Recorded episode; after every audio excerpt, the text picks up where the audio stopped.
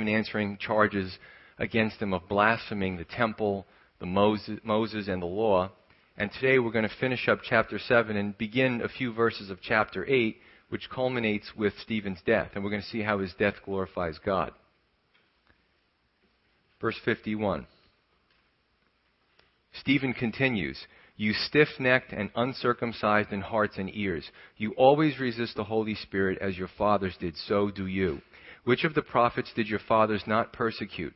And they killed those who foretold the coming of the Just One, of whom you have now become the betrayers and murderers, who have received the law by the direction of angels and have not kept it."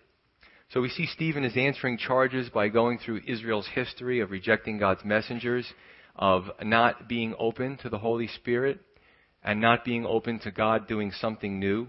And you also see the parable of the wineskins here. Remember, the wine was a picture of the Holy Spirit. It would, as it would ferment physically, the Holy Spirit would always be moving and always be expanding. You can't contain God. The old wineskins were the old dead religious system. And even today among Christendom, there's a lot of dead wineskins. And the new wine can't be poured into those wineskins. Otherwise, those wineskins are not elastic anymore. Okay, they burst. We have to always be open to God doing a fresh work of the Holy Spirit.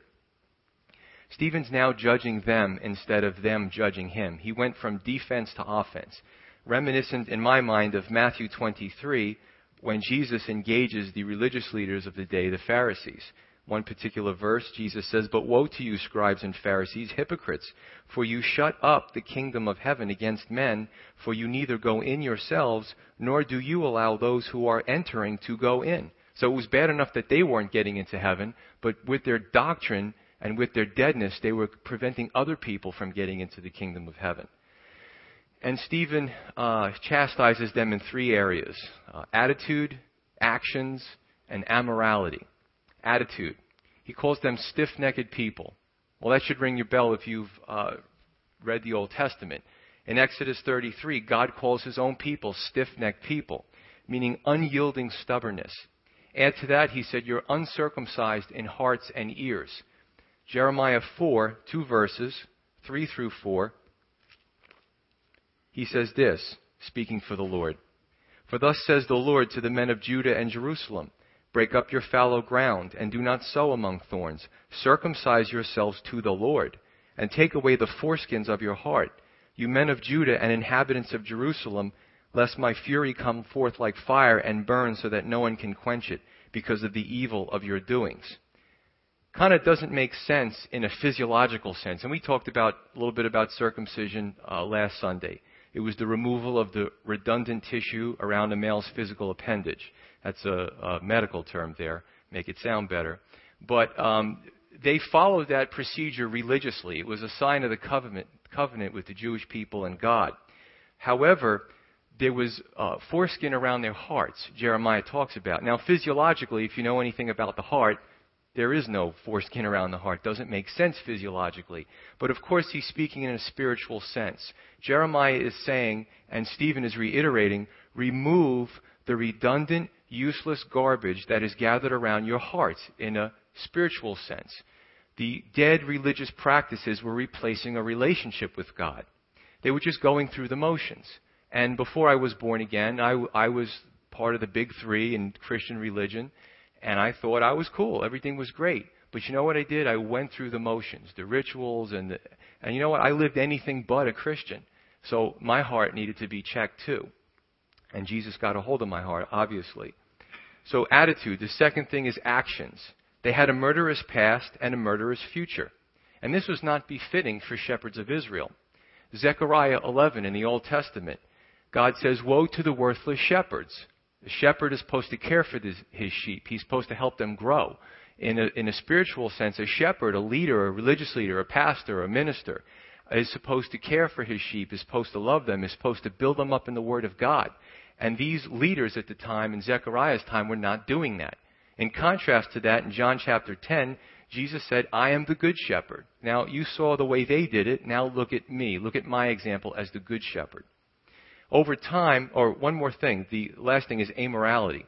They had the law and they boasted about it, but they didn't honestly keep it. And over time, they traded their relationship with God for religiosity.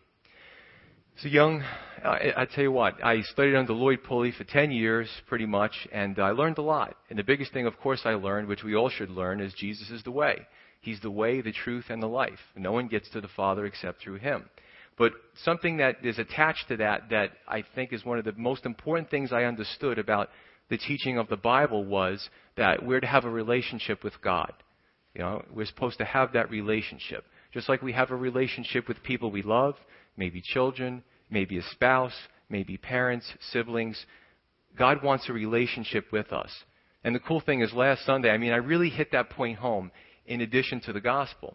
Last Sunday, a young lady came up to me, real happy, real bright-eyed, and she said, Pastor Joe, I finally get the whole relationship thing. I tell you what, that really encouraged me. So I know I'm doing my job, right? So, you know, it's about a relationship with God. Now, Stephen, going back to Stephen, he did really well up to verse 51 that we're reading today. No doubt Stephen would have been a free man. He spoke about the history of Israel. He spoke about the different patriarchs. No doubt these religious leaders were saying, he's not so bad. This guy really knows his Jewish history, and the guy didn't have any notes, right? He just was reciting it from memorization. So why did Stephen make waves and lose his life? He was a free man as far as I was concerned.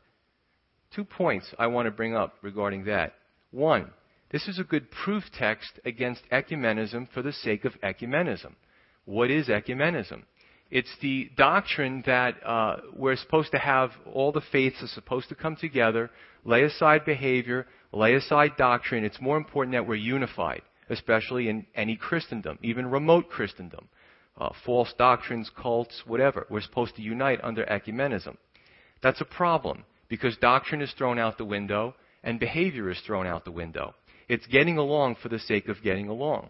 And you know, in the book of Revelation, we see the false prophet tries to do the same thing. He tries to rally all the religions together, find that common ground, and have everybody worship under the same altar. Well, that's a problem.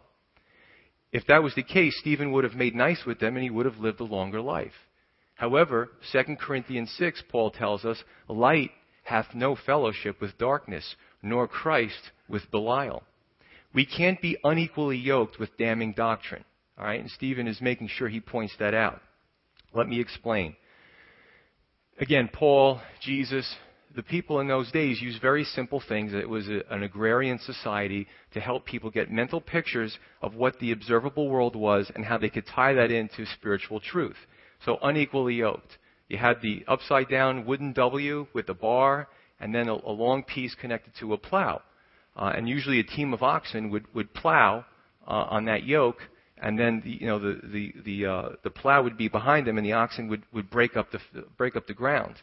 Now, unequally yoked was a picture of you would put a donkey, a little donkey, with a big ox in a sense, and you put them under the same yoke with that plow and say, "Go ahead, mush, break up the ground." They have a different gait as animals. They have a different size, a different strength, and a different stubbornness potential. And what you would find is if you put two unequally yoked animals together, they would actually do less work than one of those animals by themselves. And Paul makes a great, of course, led by the Holy Spirit, Paul makes a great analogy here. Now, most of us think of unequally yoked, if you know the Bible, as a marriage thing. If you go into a marriage with somebody, you want to, if you're on fire for the Lord and you marry someone, well, I love that person, but they have no interest in the Lord, you're going to have problems once you get married. You're going to be pulling in different directions and nothing's going to get done. So, but we can't just look at that in the context of marriage. We have to look at that in this context too, with what do we yoke ourselves with in life. Who do we yoke ourselves with in life? We can disagree on extraneous issues. We could talk about, and I fellowship with many pastors from many different denominations. Denomination is not the issue. How we dress at church is not the issue. The type of worship that we have is not the issue. But what is an issue and what is non-negotiable is the deity of Christ, the virgin birth, the Father, the Son, the Holy Spirit. These are the important things that we cannot, salvation by faith. You know, we're justified by God. It's nothing that man can do to earn a salvation. It's all done by God. The second thing we can learn from this, learn from Stephen, is that this is a great proof text against soft preaching, which is far too common in America's pulpits. So many people are hooked on positive confession as Christians. The prosperity doctrine. Well, sure, you're going to fill up. And these churches fill up. because they appeal to people's greed. Well, you could be a Christian, and if you are a Christian, God's going to make you rich. Wow, I want to be a Christian. You know, if you become a Christian, you'll never get sick again. God's going to make you well all the time. Gee, where do I sign up? And I'll give you my 10%. You know, I want to do that. But it's not reflected in Scripture, the prosperity doctrine. It's almost like coming to church and winning the lottery. You know, God's the big lotto guy in the sky. And it doesn't work like that. I don't know how many of you have heard of The Secret. The Secret, it comes and goes, and now it's been revived again. Well, Google The Secret and stay away from The Secret after you do some research. The Secret is based on the law of attraction. And the law of attraction, of course, this isn't a real physical law. It's something somebody made up. The law of attraction says if I want to be successful and I want to be rich, all I have to do is think I'm going to be successful. Night and day, I'm going to be successful. No, this is really what it is. And then you surround yourself with people who are successful. You get rid of all your loser friends who are not rich, and you hang out with successful people, right? And eventually, you'll become successful and rich. The law of attraction. I got news for you. Look in the Old Testament. This is witchcraft, okay? It's tantamount to witchcraft. And basically, it's blaming the victim. If time goes by and you're not successful, it's your fault because you didn't follow the law of attraction. So, and this stuff, it creeps into the church. It's amazing how many churches go with every wind of doctrine. Oh, this is something new. Let's incorporate it in our church and Bible studies. No, this is our guideline. This is our template. And there's a host of other feel-good messages to lull us to sleep spiritually. This was great to have Jackie up here because it's a different life. She's out there eating chicken heads, you know what I'm saying? But she goes to this country and people live, they're so in so much poverty that there's nothing that's spared on the animal. And here in America, how much stuff do we throw out? Restaurants, you know, they throw out meals and food and bread, and in other countries, forget about it. They don't throw anything away. And according to this nonsense that's being preached, Stephen's life would have been spared. Let's take The Secret and the law of attraction and positive confession, all that stuff, and let's put it back on Stephen. Well, Stephen was a failure. Because if he would have taken The Secret in a different route and evoked all these positive thoughts while the rocks were flying, well, those rocks would have went zzz and not hit him in the head. And he would be alive today, right? So you can see how this stuff is silly. Verse 51. Stephen says again, you stiff neck and uncircumcised and hardened ears, you always resist the Holy Spirit as your fathers did, so do you. Which of the prophets did your fathers not persecute? And they killed those who foretold the coming of the just one, of whom you have now become the betrayers and murderers, who have received the law by the direction of angels and have not kept it. Boy, that was a mouthful. What do you think? Again, let's bring Stephen to now our society, right? Let's bring him up 2,000 years. What do you think the media would report if Stephen was a contemporary preacher and he preached that message publicly today?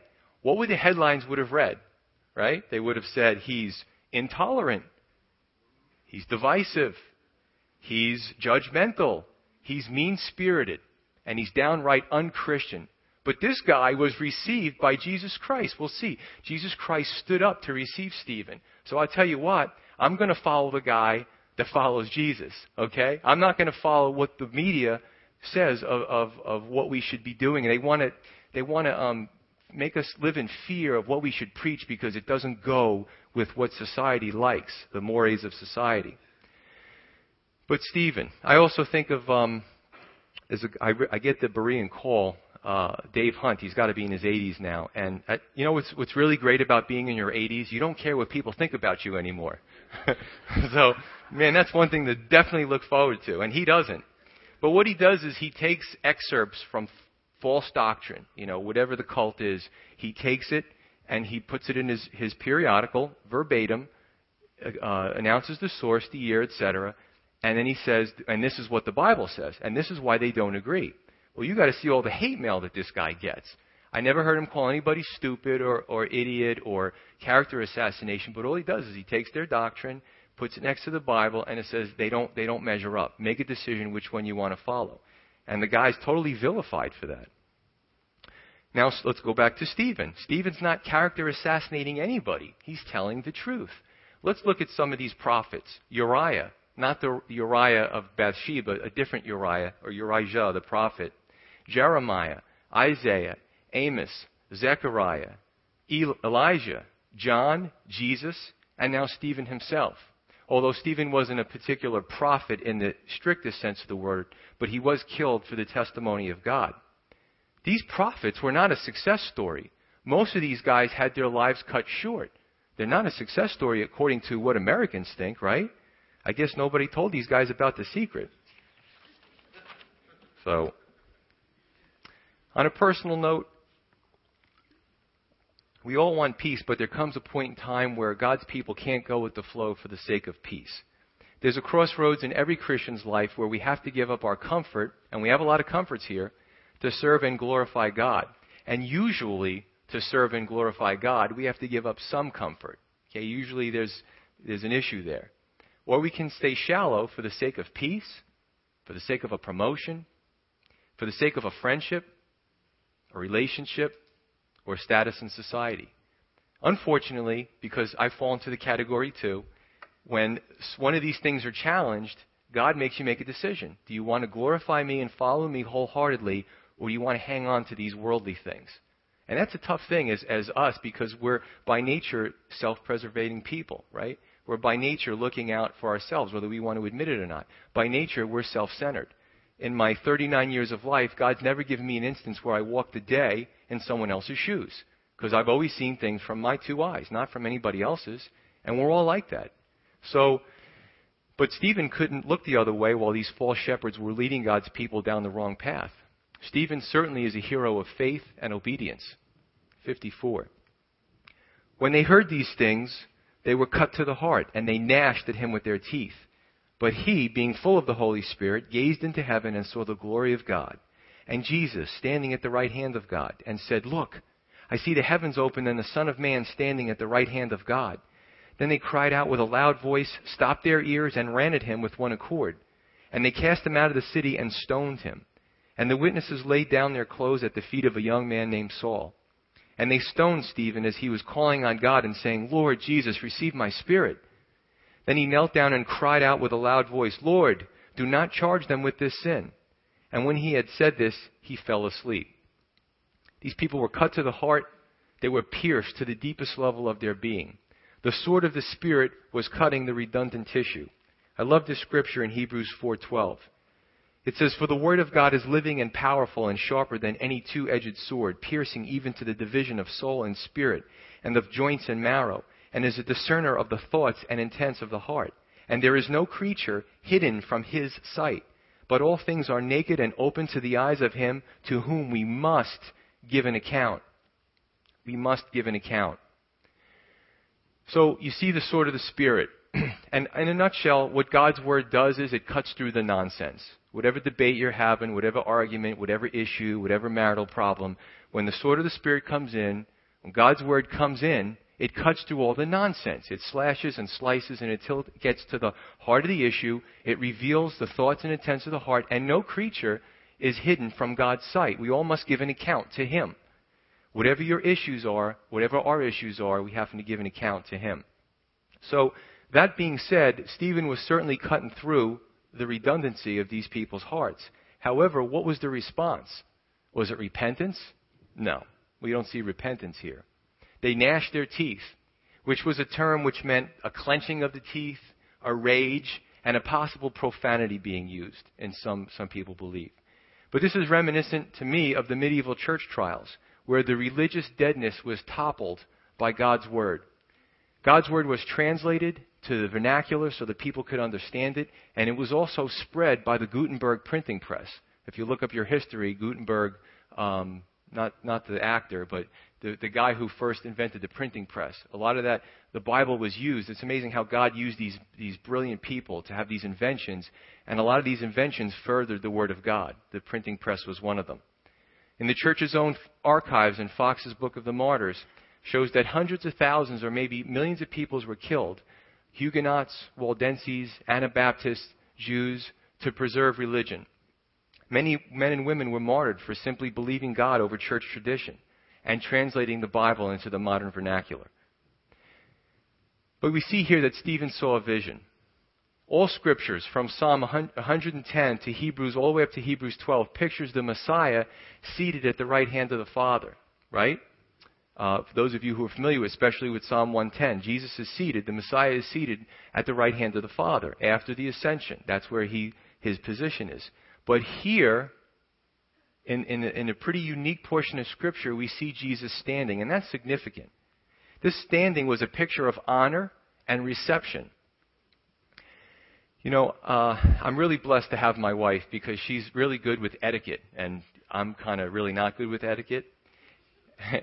And one time somebody approached me, and I was sitting down engrossed in what I was doing, and I shook their hand while I was sitting down.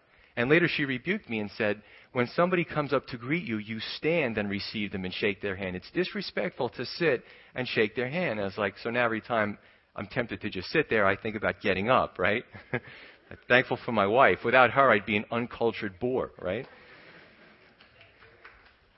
But this was probably Jesus' cue to Stephen that it was time. Okay, I could just picture Jesus saying, that's my boy.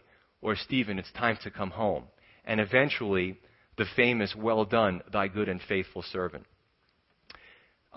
Recently, I received a book that I had on back order since last year.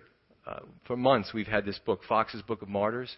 And it's historical accounts, no legend in here, taken from actually archives and information and historical sources, and compiled about basically all the Christian martyrs from Stephen up until the modern day, and it's revised every so many years. I think they say that more Christians have been martyred in the last 10 years than in all of history.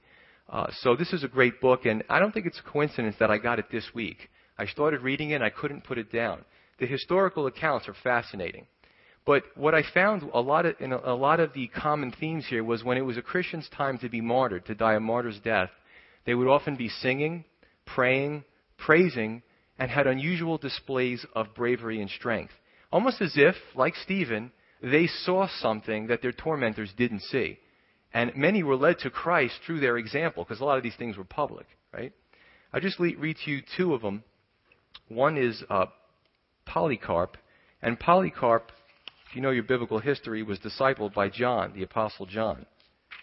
Polycarp lived from AD 70 to 155. Polycarp was an elderly man in his 80s. He was a renowned follower of Christ and bishop of Smyrna.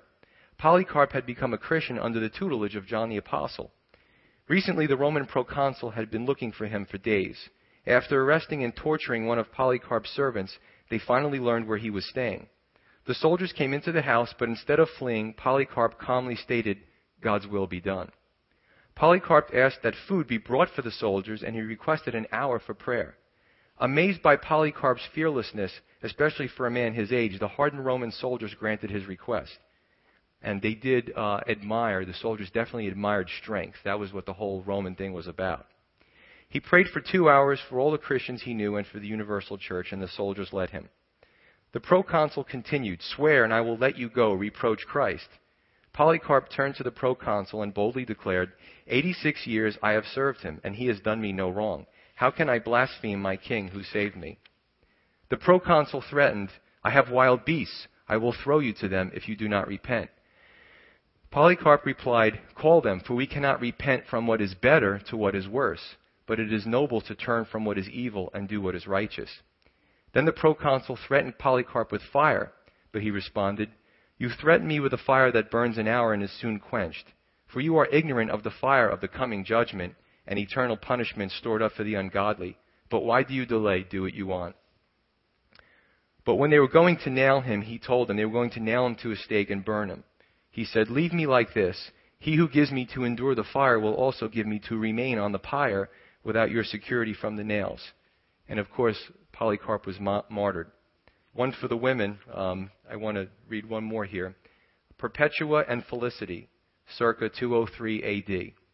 Perpetua bravely held Felicity in her arms, anticipating their death together as sisters in Christ. The bull's horns had already wounded Felicity, and the crowd wanted the coup de grace. Then abruptly and inexplicably, the bull stood still. The crowd hushed. This animal was not following the script. Now the crowd let loose with demands for blood, and gladiators rushed forward to finish the work. Felicity died quickly. When Perpetua's executioner hesitated, she herself helped guide his blade into her body. Perpetua came from a wealthy family, but Felicity was a slave. When prison guards wondered how she, Felicity, would handle facing the beast in the arena, especially so soon after her child's birth, she responded, "Now my sufferings are only mine, but when I face the beast, there will be another who will live in me and will suffer for me since I shall be suffering for him." These two women from different classes showed fortitude, determination, and remarkably even joy at the prospects of public humiliation and suffering. Several times they refused offers of acquittal and ignored pleas to save themselves. Together they clung to heavenly hope and to each other for endurance through the ordeal. Rather than acquiesce to Roman demands, they asked to be baptized while in prison. Perpetua stated, "The dungeon is to me a palace." Amazingly, when Perpetua was told beasts would devour her, she and her companions returned to prison in high spirits at the prospect of death for the glory of God. As for Perpetua, she was the picture of poise in the center of chaos and blood. When the bull tossed her but did not hurt her, Perpetua's hair came undone. She asked to be allowed to put her hair up because undone was a sign of mourning, but this day was a day of triumph and joy.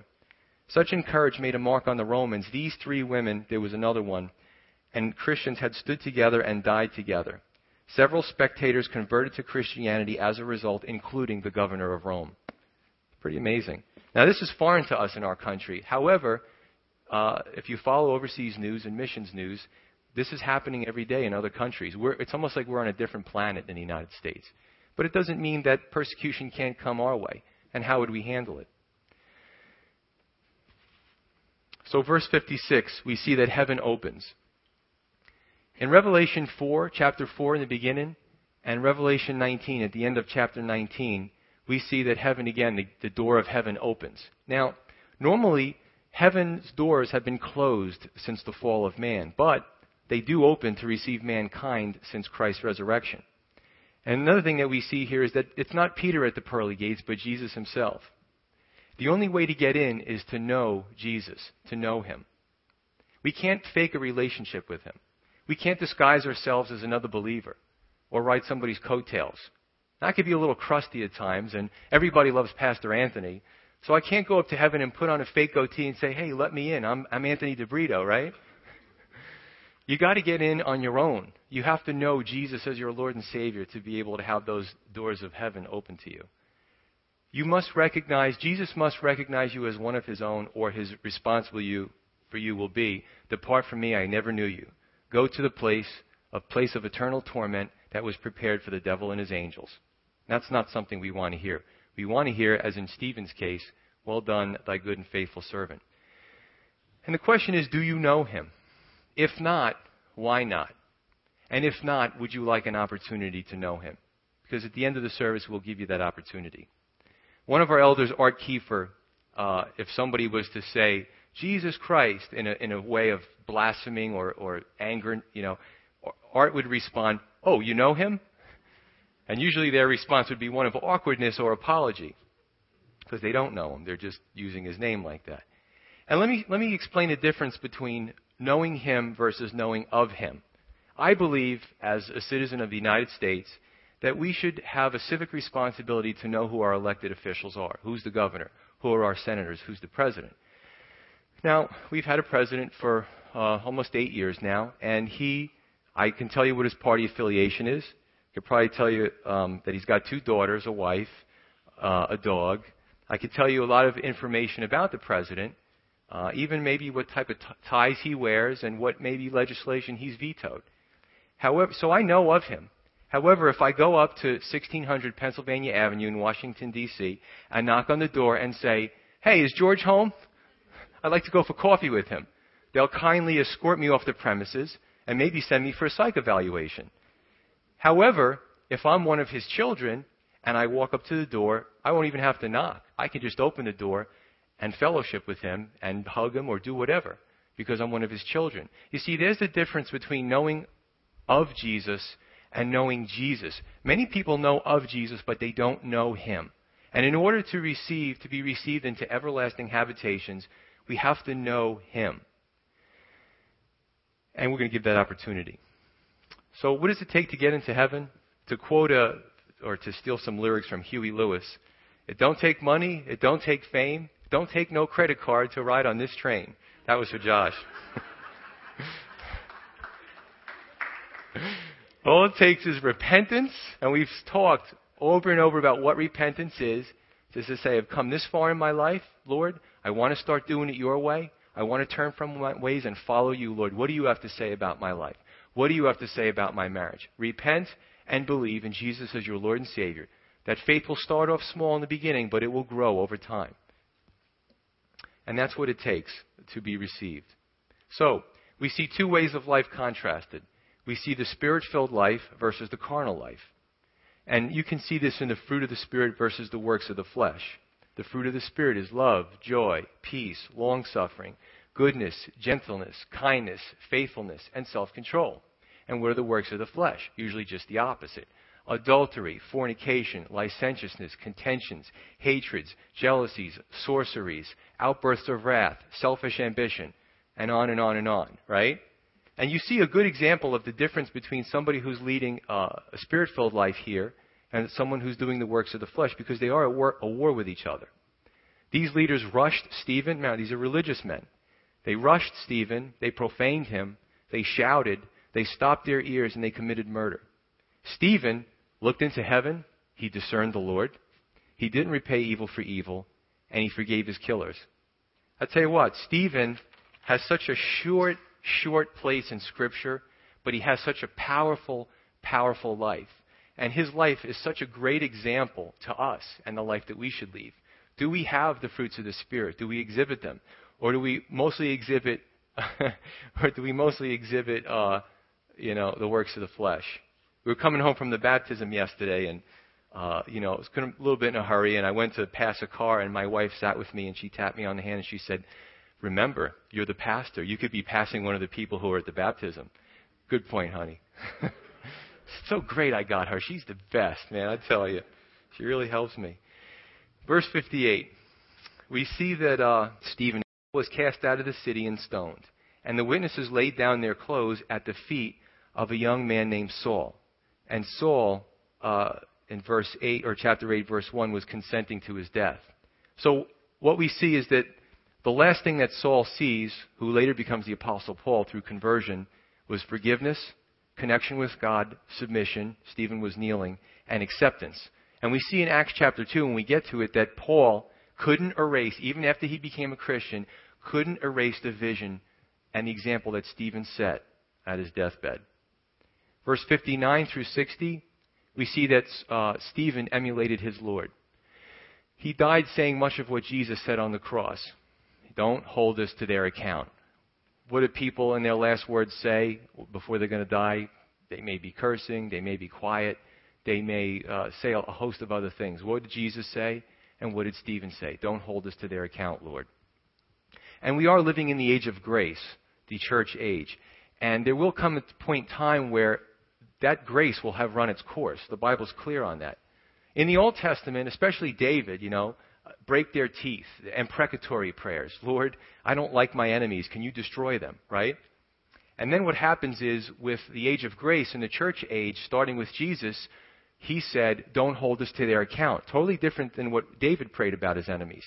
Stephen, the first martyr, Fox's Book of Martyrs, all the way up to a point where that's going to go back again. Okay? And what I mean by that is in Revelation 6, and when the fifth seal is broken, we see martyrs in heaven, and they are asking the Lord to avenge their blood. They're in heaven, and they're asking the Lord, those people on earth who killed us, avenge them. You'll see it. Read it in Scripture for yourself. So the way I look at that is, again, that's a good portion of Scripture for the pre-trib rapture. In other words, there's an age of grace. There's a time that it runs out. The clock stops ticking. And then the 7 years, which we covered, the 70th week of Daniel comes into play. The church is removed. And everything kind of goes back to the way it was in the Old Testament in a sense. And then the Jewish people have, they get the mark, the 144,000, and God doesn't give his seal for no reason. Most likely these 144,000 are going to be Jewish evangelists who scour the earth telling people about the Messiah, right? And Stephen fell asleep. This was euphemistic for Stephen died. And it's truly a state similar to sleep. The body is for a time separated from the spirit, but Paul says in 2 Corinthians 5, to be absent from the body is to be present from the Lord. So when we die, who we are, our consciousness, our Is it sentiency or the ability of being aware of everything that's going around you? It goes from the body to be with the Lord. So your consciousness is going to be with the Lord, who you are, your essence. But the body dies. And there'll be a point where God reunites the body in a perfected state back with the consciousness, and we'll be spiritual beings. Okay? So the question is, was Stephen's life a waste of life? Well, I don't think so. Tertullian wrote, the blood of the martyrs is the seed of the church. And we'll see later that the Apostle Paul was certainly seeded from this. Chapter 8, few verses, 1 through 4. Now Saul was consenting to his death. At that time a great persecution arose against the church, which was at Jerusalem. And they were all scattered throughout the region of Judea and Samaria, except the apostles. And devout men carried Stephen to his burial and made great lamentation over him. As for Saul, he made havoc of the church, entering every house and dragging off men and women, committing them to prison. Therefore, those who were scattered went everywhere preaching the word. Now, I don't know if I brought this point off, but consenting to his death, Paul consented to the death. He's saying, I agree with this. Now, what that shows is that Saul had, even though he was young, the Bible says, he had some authority and respect in the council. As a matter of fact, they send him out to persecute these Christians with authority. Okay, so that's important to note. And we'll see how Saul's life changes. But the scattering of the church. Remember Jesus spoke of this in Acts 1:8. Jesus said that the gospel will go from Jerusalem, Judea, Samaria, and to the ends of the earth. Now, the persecution was the impetus to help spread that gospel, as we see. Persecution arose, and it's funny, we think bad, but God has a plan. He used the persecution to spread the people out and scatter the gospel to all the corners of the earth. The word scatter in the Greek is diaspora, okay? And in English, we get the word spore from. If you ever look at one of those dictionaries and you can see the root words and where they come from, a lot of it comes from the Greek. But the word spore comes from this Greek word. So scattering, spore, and what it shows you is that the scattering was more of a seeding, like a plant spore or a mold spore. Eventually it goes and it seeds again, it reseeds. So we see that the gospel had to be distributed through the persecution, and the fruit was the scattering or the seeding of the church to all these areas, and then fruit cropped up. One other thing is Saul, he goes through a stage of madness. He just gets more crazy with this whole thing with Stephen, and he starts to persecute the church. He binds men and women. He drags them out of their homes, and he takes them before the councils to persecute them for their disbelief system. The irony is Saul becomes the Apostle Paul, now becomes this great pillar of the church, and he goes before Nero. Now, if you look at history, look at Roman history, Nero in the beginning was a great emperor. For a pagan, he was pretty good as far as what he did in the Roman Empire. He built projects. He seemed very level-headed. Now, there was a point in time in history where Nero kind of went batty. He went out of his mind. But if you look at history, it was about the time that Saul went before him. Saul becomes the Apostle Paul, witnesses to Nero. Nero rejects it and goes, does all these crazy things. And you read about Nero. He's one of the most infamous emperors of the Roman Empire. So there's a little irony there. Now, all this, let's get two caveats here regarding this whole martyrdom thing. In the Greek, the word martyr for martyr is marturos, which really just means witness. It doesn't necessarily mean somebody has to die. But when Christianity started, your witness a lot of times was a death sentence because you were in a pagan government, and they demanded that people bow to their gods. And if you didn't, they would kill you because they felt it was a sign of disloyalty. So, marturos, witness. Two things. Number one, most of us probably won't be called to this type of death. We live in the United States. So, that's probably, I'm not sitting here saying let's all become martyrs, right? However, and another thing that's important is you hear a lot about martyrs today. What does contemporary martyrdom make you think of? It makes you think of Islamic fanaticism, okay? There's a difference. The difference is, the Christian martyrs didn't kill anybody. They had no choice. They were being arrested. They were being killed, and they went peaceably to their deaths. The martyrs we see today, they think that God will be pleased with them if they strap explosives to their chest and blow up women and children on a bus. Totally different animal, same word, different meanings. So let's look at what the world looks at martyrdom today versus what true martyrdom was. But Stephen's life, was it a waste of life? Again, when you consider the effect that he had on Paul the Apostle and his conversion, and when you consider the fact that Paul did incredible miracles and he had incredible contributions to the church and to the Lord Jesus and Christianity as a result of Stephen's testimony, no, it wasn't a waste of life. I'm going to close with two more testimonies. One, I have to get as much mileage as I can out of this book. One is William Tyndale. And many of you have heard that name before. 1494 to 1536 AD. William Tyndale was a well-educated scholar who was frustrated at the distance between English education and the Bible, the source of truth. Studying at Oxford and then at Cambridge, he bristled at the barriers and longed for the nourishment his mind and heart treasured. For him, the Bible for the people would become the answer to corruption in the church. So what he did was he took from the Greek and Hebrew text and he worked to create a Bible in vernacular English. Tyndale traveled to Germany where he completed the New Testament in 1525. Tyndale knew when he was eventually, the English agents caught up with him and they took him to trial for the big crime of letting people read the Bible in their own language. Tyndale knew how these trials ran. He would have no chance at defense, and death was the remedy. With his body shaking from cold and the winter's light dim from writing, he worked to complete the English Bible held by a sympathetic prison governor. Secured to the stake, okay, this is where they're going to burn him at the stake, surrounded by brush and logs, Tyndale was heard to pray. One of the last things he said before he died was, "Lord, open the King of England's eyes." Then the executioner snapped hard on the rope, strangling Tyndale before the blaze consumed his body. He was afraid of those words.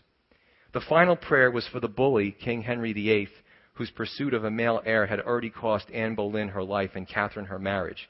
So full of his own pomp and power, would this king's eyes ever fall favorably on Tyndale's English Bible? Indeed they did. 2 years after Tyndale's death, King Henry authorized the distribution of the Matthew Bible, much of it Tyndale's work. And then in 1539, all printers and sellers of books were ordered by the king to provide for the free and liberal use of the Bible in our own maternal English tongue. Tyndale's dream and his last earthly appeal had come true. It's amazing. So, and what we do see around the world today is that hundreds of thousands of people throughout the world lose their lives every year in the world, attaining no spiritual rewards. But no life is ever a wasted life if it is snuffed out in the commission of giving honor and glory to God. Last testimony, and then we'll go to prayer.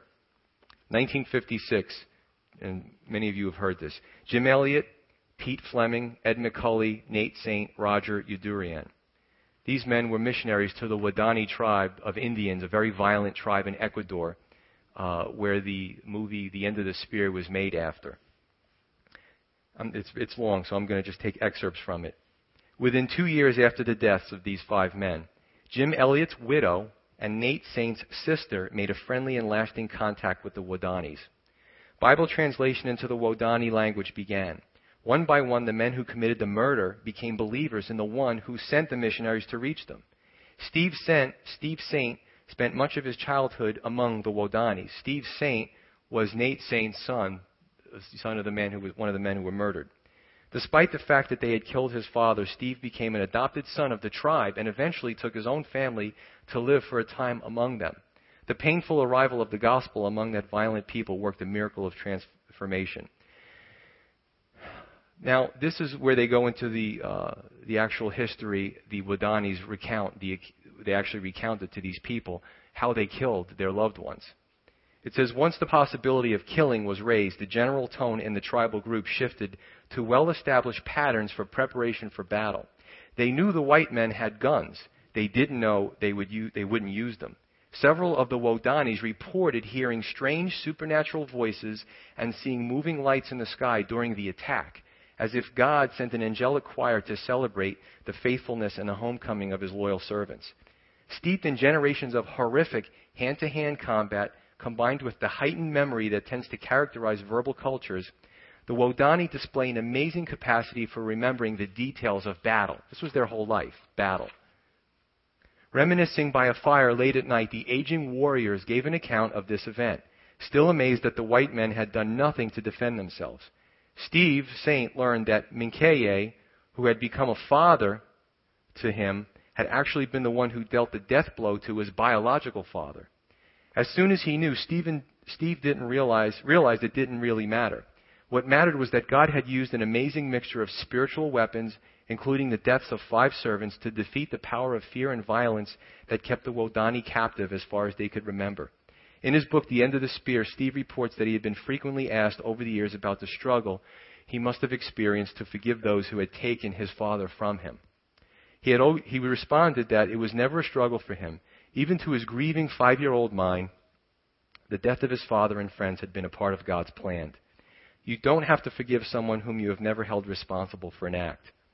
True to the maker and mover behind the scenes, the story of the Waodani displays God's ways.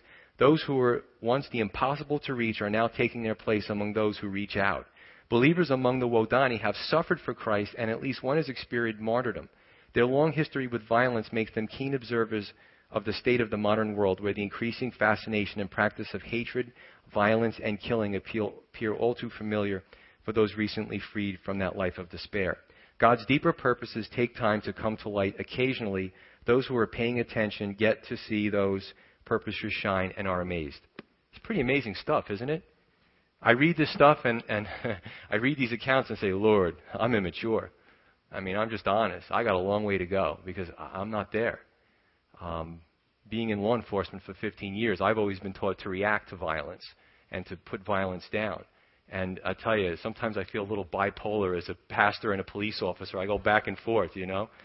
So I just have to rely on God every day. And I just think it's good every once in a while, as a pastor, to be transparent with you and to be honest and say, listen, I'm human like the rest of you.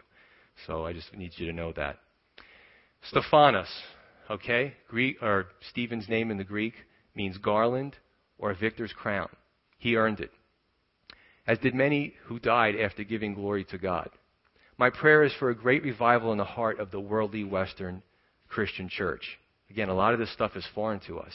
And for this passage of Scripture to give us new vision to live for glorifying God in our lives, however God wants us to do that. Let's pray. Once in a while, we'll